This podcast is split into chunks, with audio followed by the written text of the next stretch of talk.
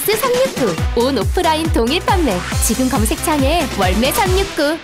안녕하세요. 육중한 밴드의 육중한 강준우입니다. 닭똥집이 벌벌벌 닭다리 덜덜덜 잔업 차오라 지친 몸 소주로 달래네. 에이! 우리의 가슴을 뜨겁게 했던 민중가요가 초대형 콘서트로 다시 태어납니다. 다양한 색깔을 지닌 가수들이 각자의 스타일로 부르는 민중가요 콘서트. 2020년 2월 1일 올림픽 체조 경기장에서 청춘들아 모여라! 한바탕 놀아봅시다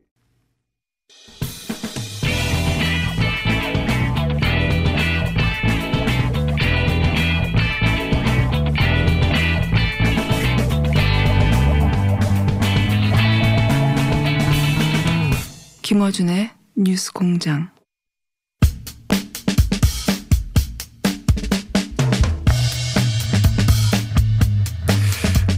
어제 국회 상황 바른미래당 김관영 의원 모시고 얘기 좀 들어볼까 합니다. 안녕하세요. 네 안녕하세요. 예. 네, 음, 김관영입니다. 고생 많으셨습니다. 자 어제 이제 4 플러스 1 협의체 공조로 결국 이제 공소 보완 통과됐었는데요. 예. 어제 이제 관전 총평이라고 해야 될까요? 그것부터 한번 들어볼까요? 지난번 선거법 통과하는 과정에서 너무 고생을 많이 했습니다. 예. 예. 제가 어제 국회의장님을 좀 개인적으로 만나 뵀는데 음. 의장님이 온몸에 멍이 들었어요. 아. 거의 그 가는 지난번 예예 과정에서? 저지선 뚫고 가는 예. 과정에서 굉장히 보이지 않게 가격을 많이 당했다고 하더라고요. 아니 예. 글자 그대로 때렸다는 예, 얘기잖아요. 예, 그러면. 예. 실제로 예, 뭐 그거는 뭐 맞은 사람만이 아는 거죠. 예. 근데 굉장히 온몸에 멍이 들었다고 하면서 저한테 보여주셨어요. 어. 그래서 제가 그걸 보고 아 굉장히 마음이 많이 아팠는데 어제는 이제 의장님께서 미리 그 국회의장이 발동할 수 있는 질서 유지권 음, 경호권을 발동을 하셨네요. 미리 발동을 해서 의장님이 가시는 그 길을 예. 이미 확보를 했기 때문에 음. 어제는 큰 충돌 없이 비교적 원만하게 예, 일이 진행이 되었다고 생각합니다. 아니 이걸 그냥 충돌이라고 얘기를 해야 될지를 저는 모르겠습니다. 물론 이제 다른데 이제 뉴스에 나온 걸 보니까 예, 마음고생 굉장히 심하셨다. 선거법 공수처 통과시키면서 예, 어쨌든 동료 의원이었던 분들에게 예. 진짜 못 들을 말을 많이 들어서 예. 힘들었다고 하셨는데 물리적으로 몸에 상처까지 입으셨으려고는 상상을 못했네요. 예, 어디에다가 사실 말씀도 못 하고 속으로만 아. 앓고 계시더라고요. 제가 음. 오늘 말씀드립니다. 이건 범죄죠. 이건 범죄입니다. 예, 진짜 진짜 이건 뭐 달리 뭐 드릴 말씀이 없네요. 어쨌든지 국회가 그런 사태가 발생되면 안 되는 일이기 때문에 음. 저는 뭐 제가 지난 4월 달에 패스트트랙 과정에서부터 예. 이 자유한국당이 지나치게 물리력을 행사하고 뭐 온몸으로 저항하고 이런 과정들이 음. 국회법을 철저하게 무시하고 물리력을 행사하는 그런 과정이었기 때문에 음. 에, 저는 그 부분에 관해서는 에, 법적인 판단을 받아야 된다고 저는 생각합니다. 예, 그 부분은 충분히 이 법적 판단 당연히 필요하고요. 근데 어제 자유한국당 네. 사실 뭐라 그럴까 반대 연구치고는 좀 무기력했다고 해야 될까요? 이제 실제로 표대결에 들어가면 뭐 사실 방법이 없습니다. 음, 에, 이 소수당으로서는 할 방법이 없기 때문에 저는 이런 사태가 예견이 됐기 때문에 예, 예. 제가 한 뭐 수차에 걸쳐서 저는 최선의 강행 처리보다는 최악의 합의 처리가 음, 낫다라고 제가 얘기를 하면서 어 자유한국당도 마지막까지 협상을 해서 합의 처리를 할 수 있도록 사실 선거법 협상하기 하루 전까지도 물밑 협상을 했거든요. 예, 예. 했는데 뭐 끝까지 협상이 안 되더라고요. 그리고 자유한국당이 너무 멀리 나가셔가지고 음. 자유한국당 의원들이 아 이제는 사실 우리가 어, 연동형 비례제나 공수처법 협상을 해서 음. 그 일부 요소가 받아들이게 되면 우리 지지층에서 도저히 못 견딘다. 그렇기 때문에 우리가 방법이 없으니 음. 그냥 강행 처리해라. 뭐 이런 입장도 또 많이 보이더라고요. 예. 네. 아니 그 어떻게든 생각해 보면 그게 아니라 조금이라도 네. 그 자기네들이 원하는 그 자유한국당 입장에서 반영할 부분을 반영시키는 게 낫지 않을까라고 하는 게 그냥 상식적인 어떤 의문인 질문인데 그러니까 초반에 자유한국당이 사실 좀 협상할 하려고 하는 의지가 있었을 때가 있었어요. 예. 그리고 그때 제안한 안도 있었어요. 음. 예, 그런데 그 안을 제가 사실 마지막에 또 제안을 했거든요. 예. 자, 그러면 그 정도 받아주겠다. 음. 하자. 했는데도 못 하더라고요. 왜냐하면 그 최초의 안을 제안한 이후로 그 뒤로 너무 길거리로 많이 갔어요. 강경하게 나섰 네, 강경하게 가버렸기 때문에 이제는 되돌릴 수가 없는 그런 음. 입장이었어요. 사실 어제 공수처법 통과가 될 때도 어, 일부 의원들 같은 경우에는 이제 권은희안이 나오고 이러면서 예, 좀 차선으로 그쪽을 선택하는 게 어떻겠느냐는 얘기는 나왔는데 예. 지도부가 굉장히 강경하게 나갔었기 때문에 되돌릴 예. 수가 없었다 이런 얘기들도 들리더라고요. 그러니까 그런 그렇- 지- 아니 이제 그런데 뭐 어쨌든지 그렇죠. 어, 특히 공수처법 자체에 대해서 반대를 하는 것이 기본 입장이었기 때문에 네.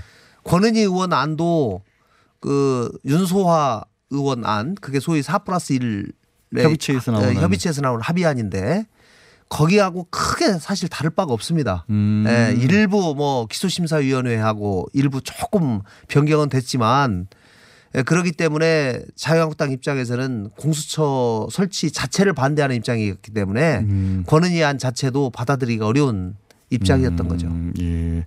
결국에는 자유한국당에서 아예 뭐 무기명 투표, 기명 투표 하자고 요구는 했었는데 예. 아예 퇴장해 버렸지 않습니까? 예, 예. 이게 실질적으로는 사실 도움이 됐다고 해야 될까요? 어차피 정해진 결론이었다고 해야 될까요? 이제 저는 사실은 몇 가지 시나리오에 대해서 미리 대비를 사실 했어요. 아 그래요? 자유한국당이 다 들어와서 투표에 참여할 경우 음. 또 빠질 경우 등등 여러 가지 경우의 수를 놓고 예. 미리 사실 예, 도상 연구를 다 했죠. 아 저희가 예예 어제는 결국엔 그러면 빠진 게 더 쉽게 통과되는데 도움이 됐겠네요. 빠지니 빠지면 뭐 그다음부터는 그냥 일사천리로 가는 거죠. 음. 예 예. 어제 보면 뭐 캐스팅 부트라고 해야 될까요? 바른미래당의 역할도 상당히 중요했었던 것으로 보입니다. 일곱 분이 찬성을 하셨다면서요. 저희 당 사실 당적을 가지고 있는 사람이 지금 28명인데요. 예. 20명이 8명이 사실 많이 뭐좀 여러 군데로 나눠져. 흩어져 있습니다. 잘 부끄러운 얘기인데 예. 일부는 민평당에도 가 있고 예. 대한신당에도 가 계신 분도 음. 계시고 소위 거의 뭐 어느 데도 소속되지 않아서 조용히 계신 분도 계시고 예. 소위 한 정당이라고 조금 당권파냐 비당권파냐 또 이렇게 나눠져 있어서 에뭐 저는 1월 3일 날 소위 유승민계 의원들이 다 탈당을 한다고 하니까 예, 예. 그러고 나면 자연스럽게 이제 정리가 될 것이라고 생각하는데요. 음. 어쨌든지 에, 저희 당의 바른미래당에 소속돼 있는 의원이 28명이기 때문에 여기에 소속돼 있는 의원들이 어떤 에, 표를 행사하냐 이게 굉장히 중요하고 예.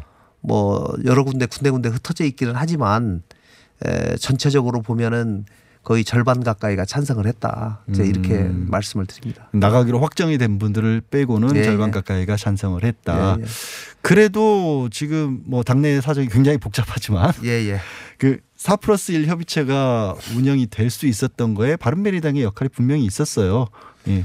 저희 뭐 어쨌든지 그 전부터 이제 하나의 교섭단 일단은 교섭단체 민주당과 자유한국당을 빼고는 유일한 교섭단체고 그렇습니다. 예. 또 나머지 당들도 이제 과거에 뭐 민평당이나 대한신당이나 여기에 계신 분들이 결국 과거에 이제 국민의당에 같이 활동을 했던 분들이기 때문에 예. 이 대화가 되죠. 음. 예, 정서적 유대감도 있고 그리고 유승민 걔가 나가게 되면 뭐 지금 뭐, 뭐 합치자 뭐 하자 또 이런 얘기들도 나오고 있기 때문에 음. 이제 어쨌든지 간에 에, 이번 4 플러스 1 협의체에서는 바른미래당이 많은 역할을 한 건 사실입니다. 예. 예. 그 말씀하신 4 플러스 1 협의체 위력이 어찌 보면 선거법과 공수처법에서 확실하게 발휘가 된 건데 예. 어떠세요? 앞으로도 남은 일들이 있지 않습니까? 당장 이제 그 개혁 법안과 관련해서도 수사권 조정안도 있고 예, 예. 민생 법안들도 다 이제 처리를 해야 될 부분들도 있고 잘 유지가 될까요? 유지 잘 저는 될 거라고 보고요. 예. 지금 민생 법안들을 우선- 우선적으로 처리를 해야 되는데 자유한국당이 소위 본인들이 주장하는 2대 악법이 통과가 됐기 때문에 뭐 의원직 총사퇴를 결의했다라고까지 지금 얘기를 하고 있습니다. 근데 네. 어쨌든지 민생 법안이라든가 또 유치원 3법이라든가 예. 검경 수사권 조정안이라든가 이런 것들은 또 꼭 통과가 돼야 되는 문제이기 때문에 뭐 이런 문제들을 음. 에, 통과시키는 데까지는 공- 공조할 것이라고 저는 생각합니다. 그4 플러스 1 협의체 내에서 조금 전에 말씀하신 민생 법안이나 나머지 부분에 큰 이견은 찾기가 어려운 건데. 민생 법안은 이견이 있을 수 없고요. 예. 나머지 법안들도 뭐그 의견이 거의 일치한다고 봐야죠. 예. 예. 근데 지금 왜 민생 법안이라는 얘기를 굳이 하냐면 이게 네. 쟁점을 찾기가 어려운 건데 네. 거기에 대해서도 자유한국당 의원분들이 반대를 하고 나선다면 네. 그거는 자유한국당에도 결코 도움이 되진 않을 것 같은데 그 좀 이제 뭐 으, 이제 사람이라는 게 계속 당하고 뭐 이렇게 하면은 음. 억장 부린다고 그러잖아요. 뭐 이제 그런 마음이 아마 네. 발휘가 됐을 것이라고 생각을 하는데 예. 자유한국당 의원님들이 조금 이제 조금 냉각게 가지시고 음.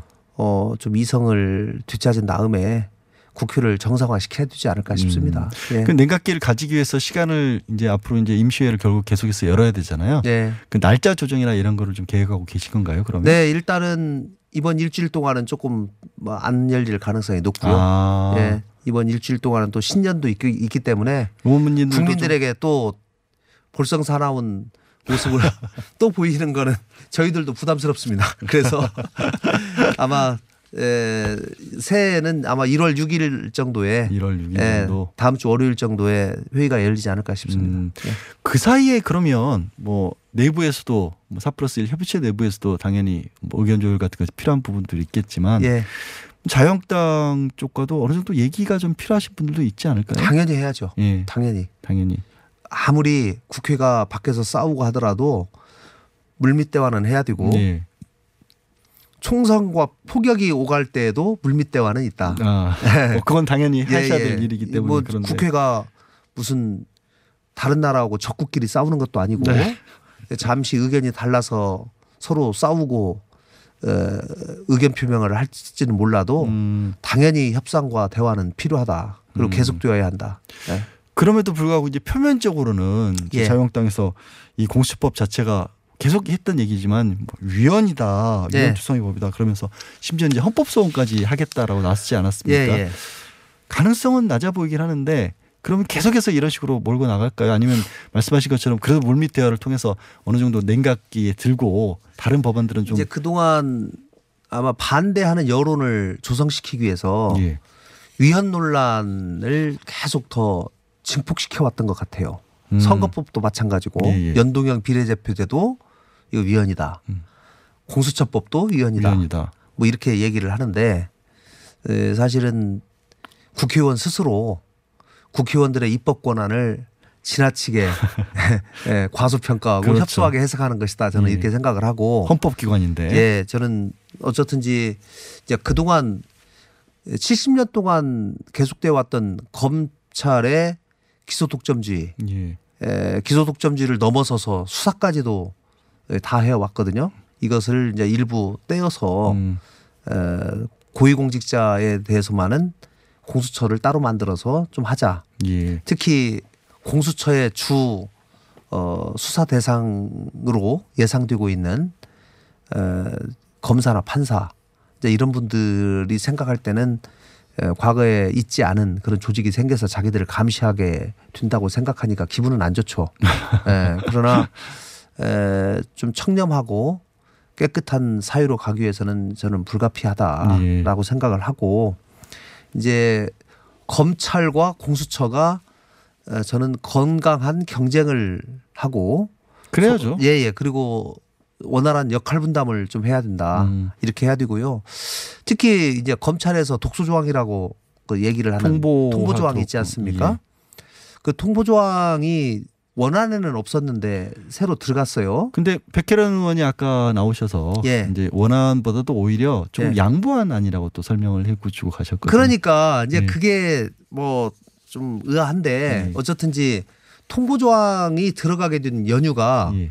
검찰에서 원안에 대해서 사건 이첩 권한이 있거든요. 공수처가 음, 원안에는 그렇게 돼 원안에는. 근데 뭐 그건 수장안에 그대로 살아 있습니다. 24조 아. 1항은 그대로 살아 있는데 24조 1항에 대해서 그 원안에 대해서 검찰이 어떤 반응을 보였냐면 야 우리가 한참 수사하고 있는데 음. 공수처가 사건 이 올려라 하면 넘겨주라. 사건을 넘겨달라 그러면 넘겨줘야 되거든요. 예. 그러면은 아니 검찰이 우리가 수사는 다 하고 아. 고생은 다 했는데 이거를 가지고 가가지고 공수처가 생색내려고 그러냐. 아. 이거는 웃기는 일이다. 이런 불만이 있었어요. 그러니까 그걸 미연에 방지하기 위해서 그거를 방지하기 위해서 그러면 미리 사건 초기에 빨리 가르마를 빨리 타자. 예. 이거를 공수처에서 할지 검찰에서 할지 이거를 빨리 하자. 다만 어떻게 가르마를 탈 거냐. 공수처 입장에서는 이것이 수사가 되고 있는지 안 되고 있는지를 모르잖아요. 음. 그러니까 수사를 하고 있는 주체인 검찰이나 경찰이 그거에 대한 정보가 있으면 공수처에다 통보를 하고 음. 그럼 공수처가 저희가 볼 때는 검찰은 검사가 2천여 명이 넘고 예. 공수처는 25명 밖에 안 돼요. 그러니까 공수처가 설사 통보를 받아도 여- 수사 여건상 수사를 할 수 없는 경우가 저는 대부분일 거라고 생각합니다. 아, 그래서 정리를 하기 위해서 알고 그럼요. 그러니까 얘기를 나눠보기 위해서 그걸 알려달라고 그럼요. 한 거군요. 그리고 그거를 통보를 하면 음. 그것에 대해서 서로 회의를 해가지고 공수처장이 자 이거는 우리가 이거는 어 예를 들면 재벌을 재벌을 수사하다 보면 예. 고위공직자가 곁으로 나오- 이렇게 나올 수가 있잖아요. 예, 그렇죠. 그러면은 검찰이 어, 공직 고위공직자에 관한 관할은 공수처니까 음. 그리 수사 통보를 한다 이거예요. 예. 근데 공수처가 볼 때는 야 이거는 사건의 본류가 재벌 사건이니까 음. 그러다가 공- 고위공직자 나온 거니까 그냥 검찰 당신들이 그대로 하세요. 예, 예. 이렇게 사전에 빨리빨리 정리를 하자는 그런 취지에서 이걸 둔 거예요. 예, 전혀 다르게 지금 얘기가 나온 거군요. 네, 그래서. 그래서 그 조항을 검찰에서 그런 불만들이 있다고 해서 음. 이거를 공수처 수사 규칙을 두어서 그거를 사전에 빨리 교통 정리를 해주자. 예. 그래야지 또 피해자 입장에서도 검찰에서 수사 한참 받았는데 이쪽으로 또 넘겨가지고 공수처에서 또 수사 받으면 안 되잖아요. 그렇죠. 이중 수사 방지하자. 음. 그리고 국가기관의 수사기관의 효율적 운영을 하자. 이런 차원에서 넣었는데 뭐 검찰에서 그것에 대해서 뭐 너무 세게 반대를 하니까 예. 어쨌든지 저는 그러면 검찰이 대안을 한번 내, 내세요. 대안을 내서 그것이 합리적이라면 음. 앞으로 공수처가 6개월 후부터 1년 사이에 또 출범이 되니까 또 조절할 수 있죠. 그 그거는. 사이에서라도 음. 나는 제가 충분히 납득이 된다면 법 고치겠다. 내가 나서라도 법 고치겠다. 아. 제가 그렇게 얘기를 했어요. 예. 예. 그러면 검찰에서 그렇게 입장문까지 내가면서 반발할 그런 상황이 아니었던 것으로 보입니다. 자, 다른 얘기 짧게 좀 나눠볼까 합니다. 어제 추미애 법무부 장관 후보자 인사청문회 열렸는데 그 분위기도 좀 많이 다르긴 했습니다. 뭐 그렇게 크게 문제될 것 같진 않아요.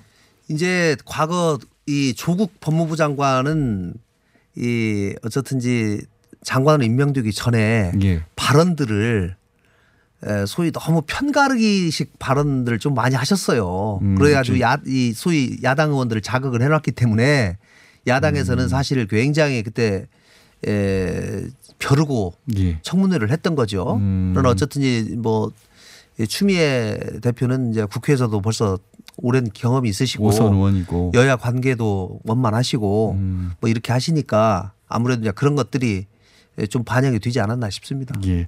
결국 이 공수처 통과된 부분들 공수처 예. 법이 만들어졌으니까 실제 공수처 설치하고 운영하는 것까지 이제 법무부에서 관장을 하면 예, 추미애 장관이 되시면 예. 역할이 굉장히 중요해질 텐데 지금 관심사가 예, 청와대하고 검찰이 거의 정면 충돌하다시피 하고 있지 않습니까? 예, 예. 이제 추미애 장관이 들어가면 이런 부분이 조금 갈등을 해소하는 역할이 될 수 있을까요? 어떻게 보세요?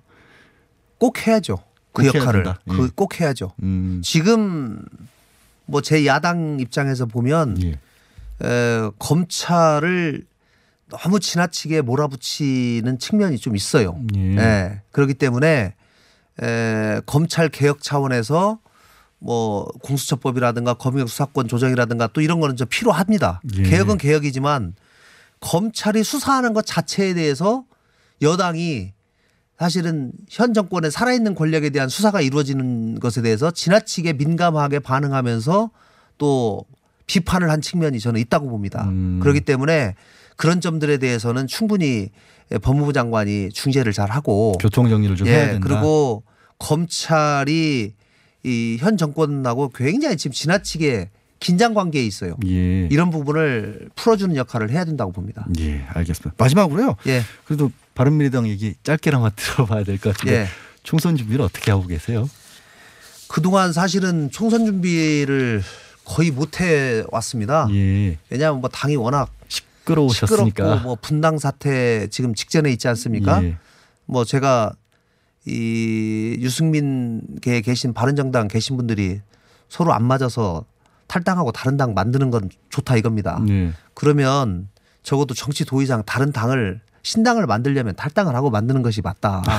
그렇기 때문에 12월 달부터 빨리 당적을 좀 정리를 해줘라. 예. 그래야지 남아 있는 사람들이 갈 길을 서로 깨끗하게 빨리 갈 거 아니겠습니까? 예. 그럼 어쨌든지 지금 그렇지 못하고 여기까지 왔는데 음, 뭐 1월 3일 날 탈당을 한다고 하니까 정리가 되면 예, 이제 정리가 되면 본격적으로 어, 저희들 좀 속도를 내야 될 것이라고 생각합니다. 아직까지는 제대로 뭔가 일을 못 하고 계신 그런 상황일 수밖에 없겠네요. 예, 예. 예, 알겠습니다. 예, 오늘 말씀 여기까지 듣겠습니다. 고맙습니다. 예, 감사합니다. 예, 지금까지 김관영 바른미래당 의원이었습니다. 그가 돌아왔다.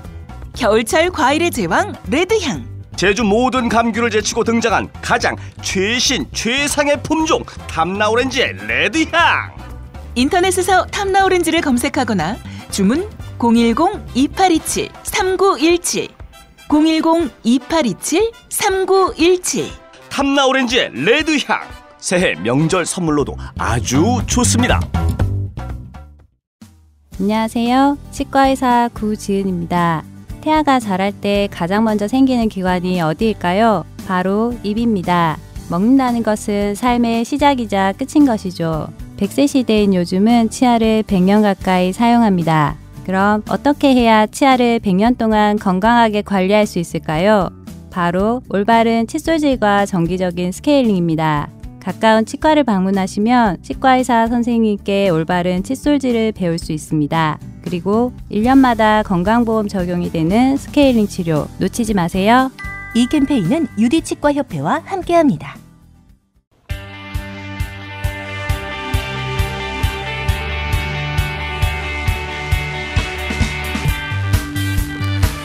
지금으로부터 1년 전쯤이죠.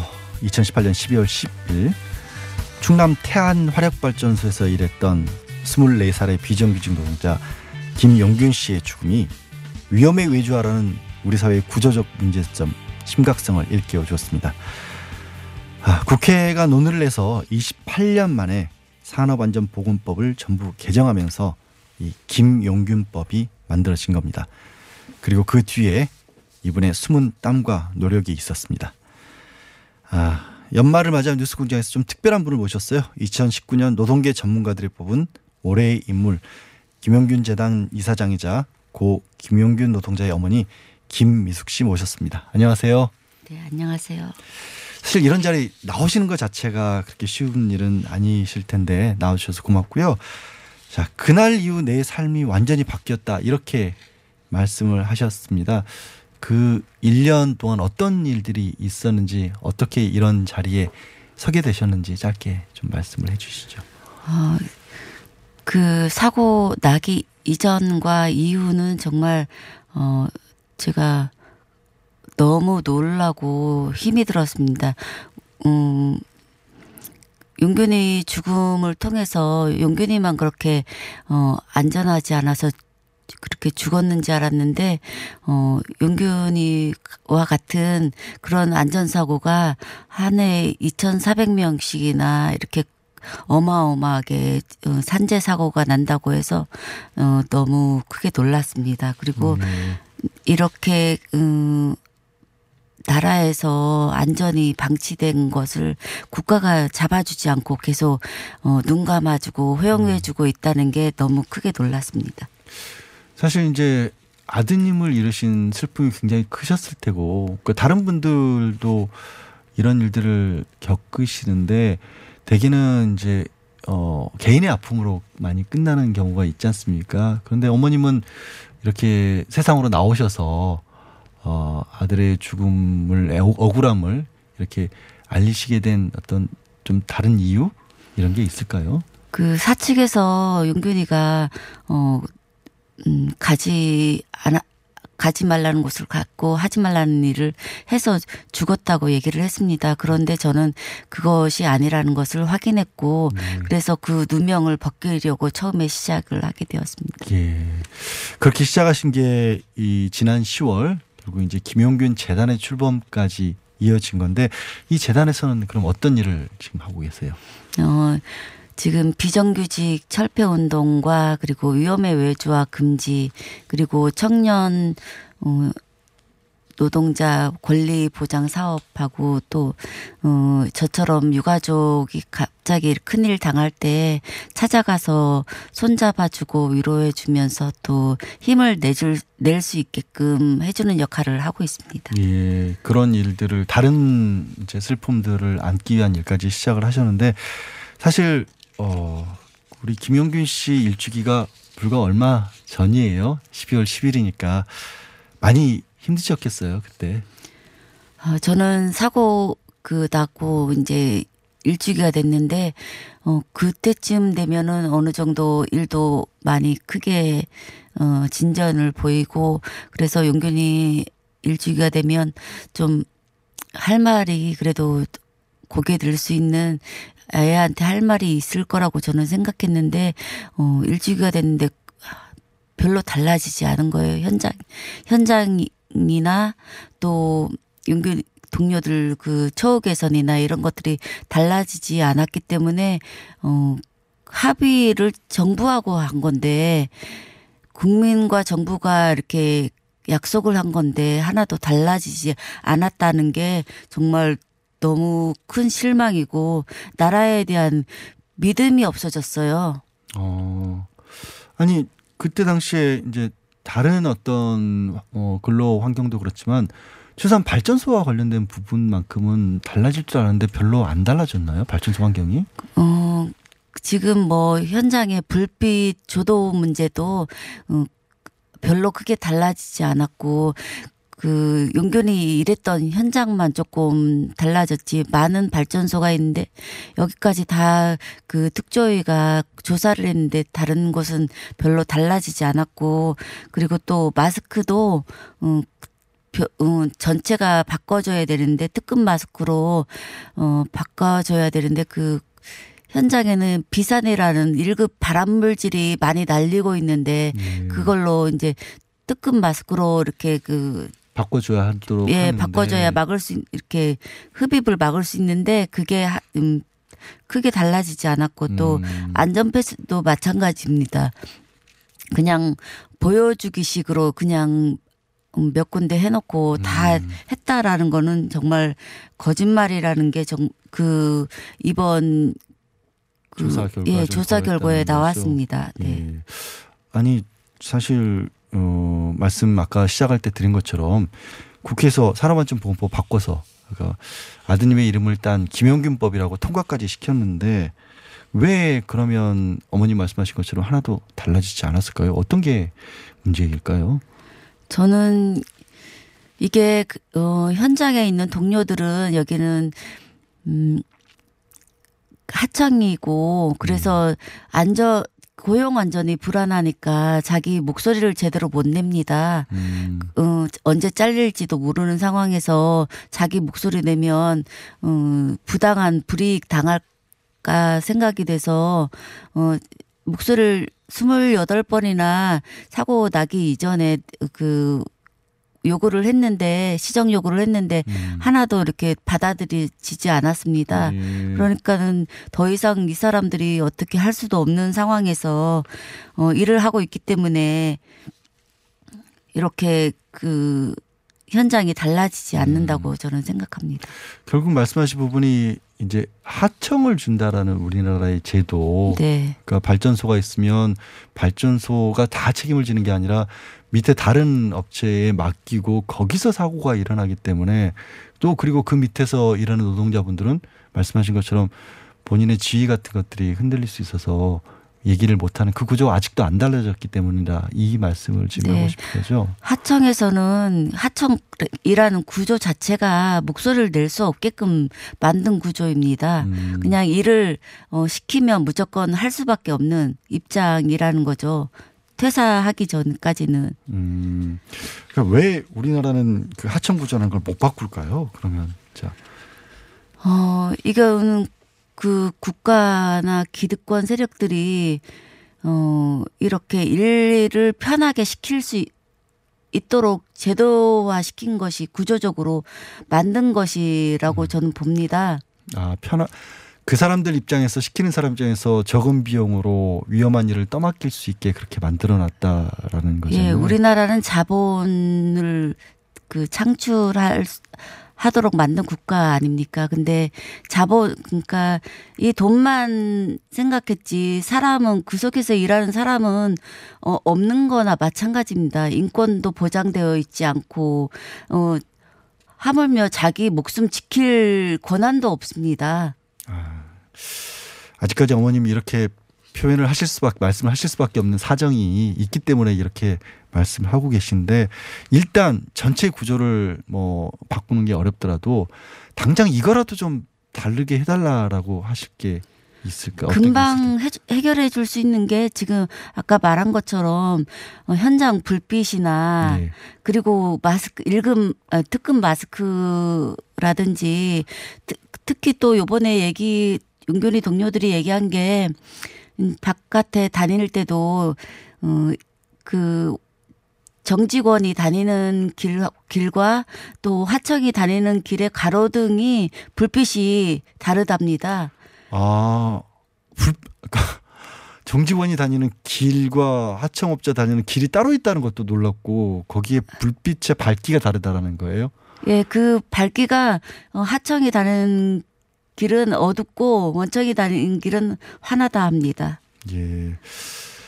아드님을 입은 어머님이 목소리를 내고 있는데 그 목소리에서 바꿔달라고 해달라는 게 불빛을 좀 환하게 해주고 마스크 좀 쓰게 해달라는 건데 그게 아직까지 안 이루어졌다라는 게 정말 참담할 정도의 상황이네요. 용균이가 일했던 그 그곳은 음 현장 안이 어두운 분진이 많이 날리니까 더 조도가 불투명하겠죠. 예. 거기다가 어두컴컴한 데다가 또 그 뭐야 철제가 가려져 있는 그 안에 컨베이어 벨트가 가동되고 있는데 그 안에는 불빛이라는 게 하나도 없습니다. 아, 그러니까 폰으로나 어, 헤드랜턴이 필요한데 예. 어, 원래 헤드랜턴도 뭐 5년 이상 지나야지 받았다고 합니다. 현장 동, 동료들이 그리고 휴대 그 손전등도 음 지급이 좀 잘 안 되고 있다고 얘기를 들었습니다. 예. 아, 이제 뭐 정말 너무 열악해서 제가 네. 정말 가관 정말 회사 보는 입장에서 가관이라고 할 수밖에 없습니다. 예.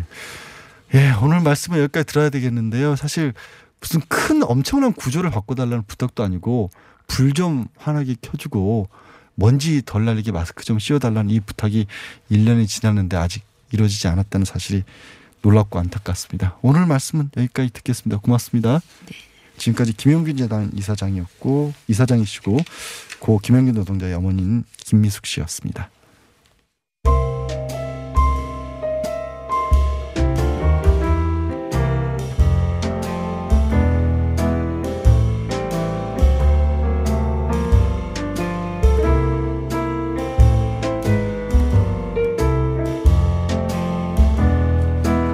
네, 친절한 AS 몇 개 소개해 드리겠습니다. 공수처법 통과와 관련해서요. 새해엔 부디 품격 있는 국회가 되시길 이라고 빌어주셨습니다. 왜 국민이 이런 걸 바라야 되죠? 자, 후쿠시마 오염수 해양 방출 뉴스를 들으시고요. 아, 일본 덕에 영화 속 암울한 시대가 오겠군 이라고 하셨는데 막아야죠. 어, 저 그런 공포 영화 정말 싫습니다. 재난 영화 정말 싫어합니다. 세계적으로 함께 진행해야겠다. 우리 혼자 할 일이 아니니까. 그러게요. 우리 국민들이 먼저 목소리를 좀 냈으면 좋겠습니다. 자, 올해 끝나가고 있는데요. 아유, 고마운 문자 주셨어요. 뉴스공장 제작진 응원합니다. 새해 복 많이 받으세요. 청취자 여러분들도 새해 복 많이 받으세요.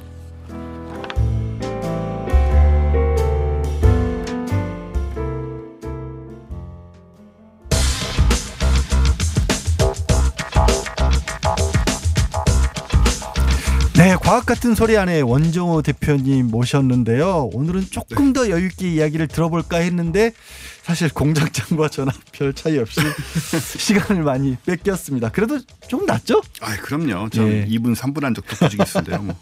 자, 원래는 사실 5대 과학 뉴스 마무리 두 개를 들어볼까 했었는데 어, 시간이 어쩔지 모르기 때문에 새로운 주제부터 좀 다뤄볼까 합니다. 네. 별이 폭발을 한다. 뭡니까 예. 이게? 아, 이게 좀 연말이기도 해서 좀 어울릴 것 같아서 들고 나왔는데요. 예. 그 오리온 자리라고 있습니다. 음. 이 겨울에 북방부에서는 참 잘 보이는 곳인 별자리인데 예, 삼태성이라고 가로로 세 개의 별이 있고 방패연 같이 생긴 그걸 이제 네 개의 별이 둘러싸고 있는데 밤에 보시면 잘 보이고요 요즘요. 예.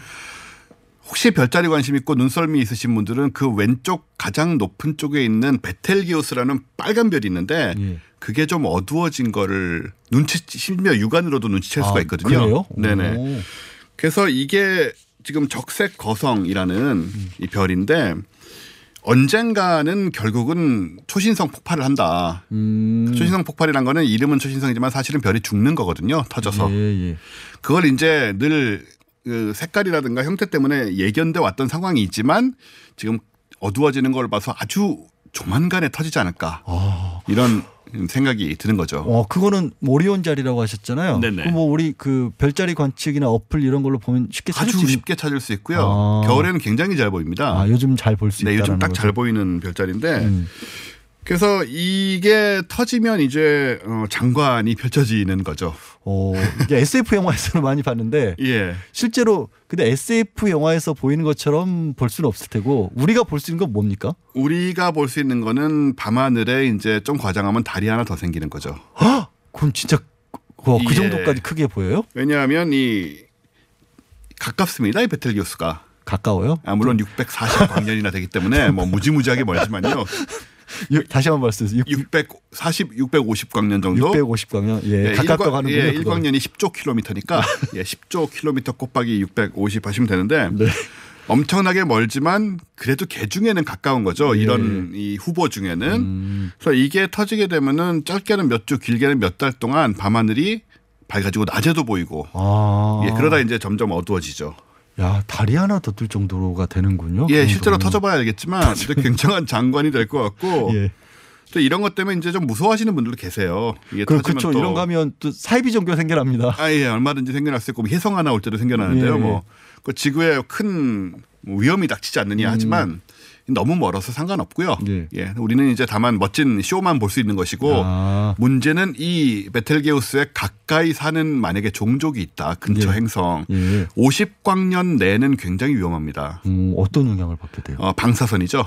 아. 이게 폭발하면서 이제 감마선 같은 예. 방사선들이 사방으로 이제 뻗어나가는데 예. 50광년 내는 킬존이라고 해서 예, 오존층 같은 게 다 파괴가 되고 예. 그런데 50광년이 굉장히 넓은 영역이거든요. 아까 예. 650광년도 가깝다고 그러놓고 또 넓다고 아, 예. 그좀 보기에 따라 다른데, 예. 그러니까 우리 지금 태양계에서 가장 가까운 다른 태양계가 어 알파 센타우리라고 불과 뭐 5광년도 안 떨어져 있기 때문에 음. 이런 식이면은 그 주변에 있는 많은 행성계가 몰살할 수 있긴 해요. 어, 실제 거기에 만약에 다른 만약에 뭐가 있다면, 있다면 네, 생명체가. 있다면 예. 예.